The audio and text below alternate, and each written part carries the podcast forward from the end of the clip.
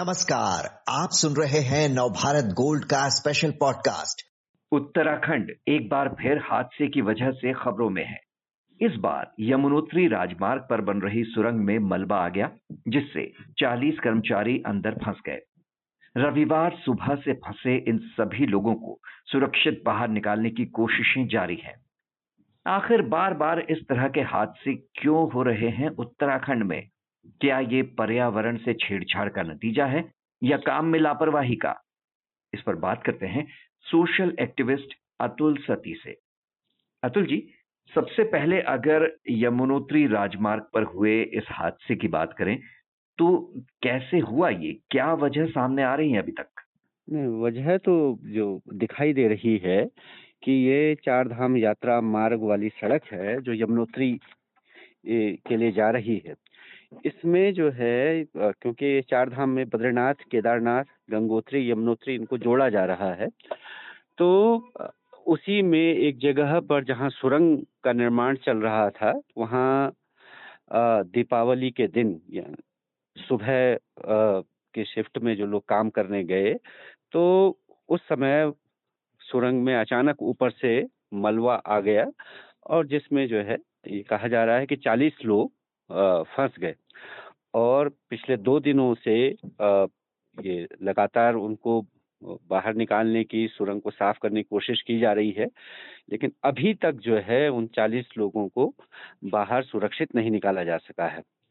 तो वजह तो यही लगती है क्योंकि वो हिमालयी जो पूरा एक क्षेत्र है और ये पूरा जो टेरेन है ये पूरा बहुत ही फ्रेजाइल है कमज़ोर है। और यहाँ जो है लगातार इस तरह के हादसे होते रहे हैं। इसके बावजूद जो है वहाँ उस इलाके की भूगर्भी की स्थिति वहाँ की जो जियो फ़िज़िकल वो है उसको बगैर उसको ध्यान में रखे हुए ये काम किए जा रहे हैं और यही इसकी वजह लगती है कि भाई बगैर वहाँ की जो भौगोलिक भूगर्भिक इकोलॉजी उसका अध्ययन किए बगैर जब आप विस्फोटकों का इस्तेमाल करते हुए ऐसे काम करेंगे तो ये हादसे स्वाभाविक हैं और लगातार हिमालय में हो ही रहे हैं लगातार ऐसे हादसे सामने आ रहे हैं। जी दो साल पहले चमोली का हादसा हुआ फिर इस साल चार धाम यात्रा शुरू होने से पहले जोशी मठ में ज़मीन धसने की घटनाओं के साथ ही उत्तराखंड के कई हिस्सों से लैंडस्लाइड की खबरें लगातार आ रही हैं। इनकी क्या वजह देखते हैं आप? क्या ये पर्यावरण से अत्यधिक छेड़छाड़ की वजह से हो रहा है? निसंदेह, इसमें तो कोई संदेह ही नहीं है कि जो है, जो छेड़छाड़ है वो लगातार है और बड़ी मात्रा में है और जो नॉर्म्स का पालन होना चाहिए, जिन नियमों के तहत काम होना चाहिए, उनको दरकिनार करके ये सब किया जा रहा है। इसी चार धाम प्रोजेक्ट में पर्यावरण के मानकों का पालन न करना पड़े, उनको बाईपास करने के लिए मतलब पूरे प्रोजेक्ट में जो उसकी एनवायरमेंटल इम्पैक्ट असेसमेंट है मतलब पर्यावरण प्रभाव आकलन है उसको, उसकी रिपोर्ट न करनी पड़े, उसका अध्ययन न करना पड़े। इसके लिए जो है तमाम सरकार जुगत लगा रही है। पूरे चार धाम यात्रा मार्ग को इससे बचने के लिए तिरपन छोटे छोटे प्रोजेक्ट में बांट दिया गया, है ना? पूरा जबकि एक ही प्रोजेक्ट है 800 किलो 880 किलोमीटर का, और उसको तिरपन छोटे छोटे हिस्सों में बांट करके किया जा रहा है, ताकि पर्यावरण के मानकों का पालन न करना पड़े। और ये सब जगह, चाहे वो बड़ी जल विद्युत परियोजनाएँ हों, चाहे रेलवे की यहाँ परियोजना बन रही हो उन सब में जो है इसी तरह का ये किया जाता है कि पर्यावरण के मानकों को धता बताते हुए काम होते हैं। विस्फोटकों पर, ज़मीन के नीचे यहाँ विस्फोट न हो, इसको लेकर के सख्त मानक हैं। सख्त पर्यावरण के और सुप्रीम कोर्ट के सबके आदेश हैं। उसके बावजूद जो है विस्फोटकों से सुरंगों का निर्माण होता है और क्योंकि ये कच्चे पहाड़ हैं, फ्रेजाइल जोन है और लगातार भूस्खलन के क्षेत्र ये रहे हैं वहाँ जब इस तरह से काम होगा तो ऐसे हादसों से आप बच नहीं सकते। जो मानक हैं यहाँ पर काम करने के, वो क्या कहते हैं? क्योंकि जोशीमठ में जब ज़मीन धसी थी, उसके बाद ही सरकार ने कहा था कि अब सख्ती का पालन करने के निर्देश दिए हैं। तो क्या मानक हैं? क्या सड़कों और सुरंगों के निर्माण में उन मानकों का पालन नहीं हो रहा है? बिल्कुल नहीं हो रहा है। मतलब यहाँ जो है, मानक तो यही कोर्ट तो यही कह रहे हैं कि भाई आप जो है टनल बोरिंग मशीन से, यानी टनल बोरिंग मशीन का इस्तेमाल करते हुए सुरंग यहाँ बनाएँ। लेकिन क्योंकि बहुत खर्चीला पड़ रहा है तो लिहाजा जो है विस्फोटकों का इस्तेमाल होता है। अब उसमें भी कहा गया है कि कंट्रोल ब्लास्टिंग किया जाए।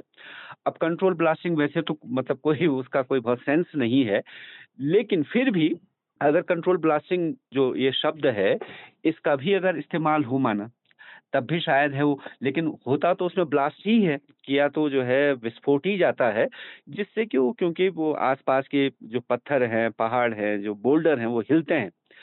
और क्योंकि ये एक के ऊपर एक चट्टाने हैं तो जब आप विस्फोट करेंगे तो बाकी को हिला देते हैं। उससे पानी का रिसाव होने लगता है। सुरंग के ज़रिए जो ज़मीन का पानी है, स्रोतों का पानी है, क्योंकि पहाड़ में जगह जगह पानी के स्रोत हैं। अभी जो ये रेलवे का प्रोजेक्ट चल रहा है, उसमें ही मतलब अभी ये प्रोजेक्ट पूरा नहीं हुआ और उसमें ही जगह जगह से गाँव वाले शिकायत कर रहे हैं कि हमारे यहाँ से जो पानी के जल स्रोत हैं, वो सूखने लगे हैं और वो जो है ज़मीन का पानी नीचे बैठने लगा है, दरारें पड़ने लगी हैं। जोशी मठ में जो हाइड्रो पावर प्रोजेक्ट है, एनटीपीसी का तपोवन विष्णु घाट परियोजना, उसमें पिछले दस ग्यारह सालों से लगातार पानी निकल रहा है। और यहाँ के पानी के स्रोतों पर उसका असर पड़ा। आप विस्फोट से टनल बना रहे हैं तो उन विस्फोटकों से इलाके में गाँव पहले धसने लगे, पहले गाँव में दरारें आई, उनके मकानों पर आया और अब पूरा शहर उसकी जद में है। अभी हमने हिमाचल में होते हुए देखा है बरसात के मौसम में। कुछ दिन पहले अक्टूबर चार तारीख को हमने देखा कि यहाँ तीस्ता नदी पर जो ये है सिक्किम में, वहाँ ये सब हुआ है।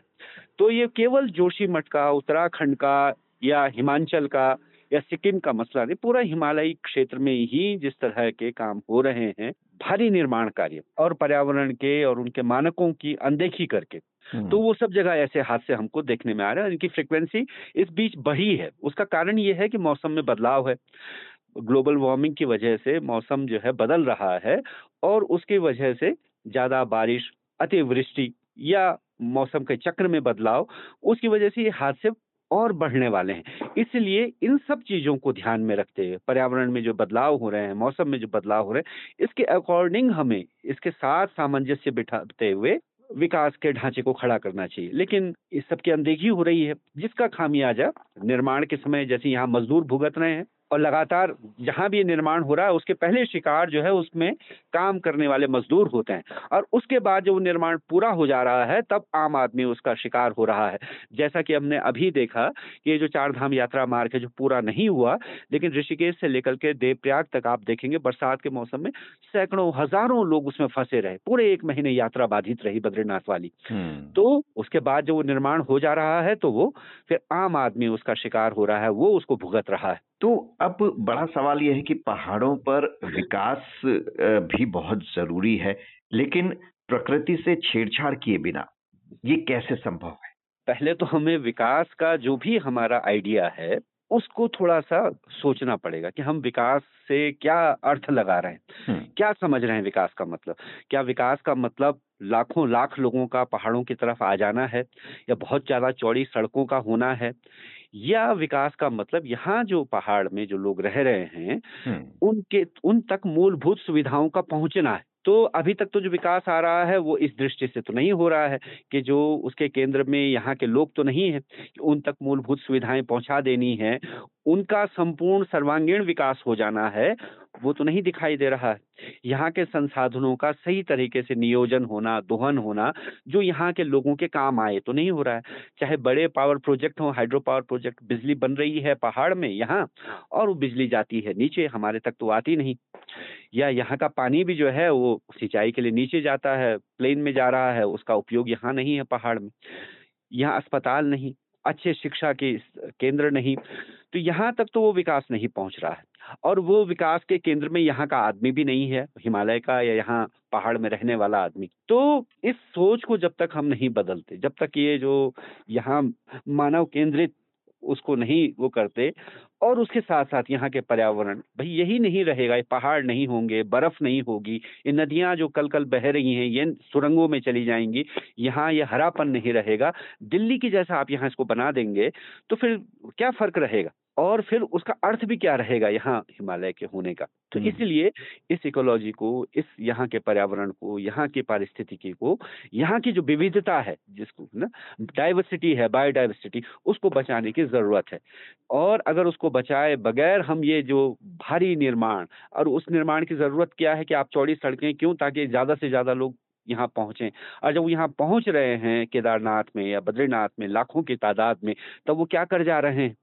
तब वो जो है, वही कूड़ा, वही मतलब सारा जो गंदगी है, प्रदूषण है, वो सब यहाँ पहुँच रहा। है उसको भी नियंत्रित करने की ज़रूरत है। उसको भी प्रबंधन उसका करने की ज़रूरत है।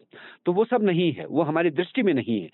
तो वो एक तरफा, एकांगी जो विचार है कि बड़ा निर्माण कार्य कर देना है जो हम अहमदाबाद में अगर फ्रंट कॉरिडोर बन रहा है रिवर फ्रंट तो वो हम्म। बनारस में बन रहा है वो केदारनाथ में बन रहा है और बद्रीनाथ में बन रहा है तो एक तरफा एक रूपीय जो विकास है कि सबको एक जैसा बना देना है तो नहीं हिमालय तो अपने आप में ही खूबसूरत है यहाँ तो जैसा है वो वैसा रहे ठीक से। वही अपने आप में आकर्षण है। यहाँ क्या रिवर फ्रंट की ज़रूरत है? यहाँ क्यों वो ईंट, पत्थर सीमेंट कंक्रीट के निर्माण की क्या आवश्यकता है? लेकिन हमको 2013 की आपदा के बाद 2021 की आपदा के बाद, उससे पहले लगातार आए अट्ठानबे और इक्यानबे के भूकंपों के बाद, जो सबक सीखने चाहिए था वो सीख नहीं रहे। 2013 की आपदा के बाद तो सरकार ने खुद कमेटी गठित की। उसने बहुत सारी सिफारिशें की। उनका कोई हमने पालन नहीं किया। 2021 की आपदा में हमने 200 से ज़्यादा लोगों को सुरंग में खो दिया। उसके बाद तमाम सारी बातें हुई। पर्यावरणविदों ने कहा, हम लोगों ने कहा, लगातार ये बोला, लिखा गया कोई उस पर कोई अमल नहीं है। तो अगर ऐसा सब हुआ तो भविष्य जो है बहुत डेंजरस है, बहुत खतरनाक है। और, और मुझे हमें तो ये भय है कि आने वाली जो पीढ़ियाँ हैं वो हिमालय का जैसा स्वरूप हम लोगों ने देखा है जिसको हम एंजॉय करते रहे लोग वो शायद रहेगा नहीं। और ये बहुत दुर्भाग्यपूर्ण होगा। जी। तो पुरानी आपदाओं से सबक सीख संतुलित व सुनियोजित तरीके से अगर विकास हो तो ऐसी घटनाएँ होने से रोकी जा सकती है। अतुल सती जी शुक्रिया आपका।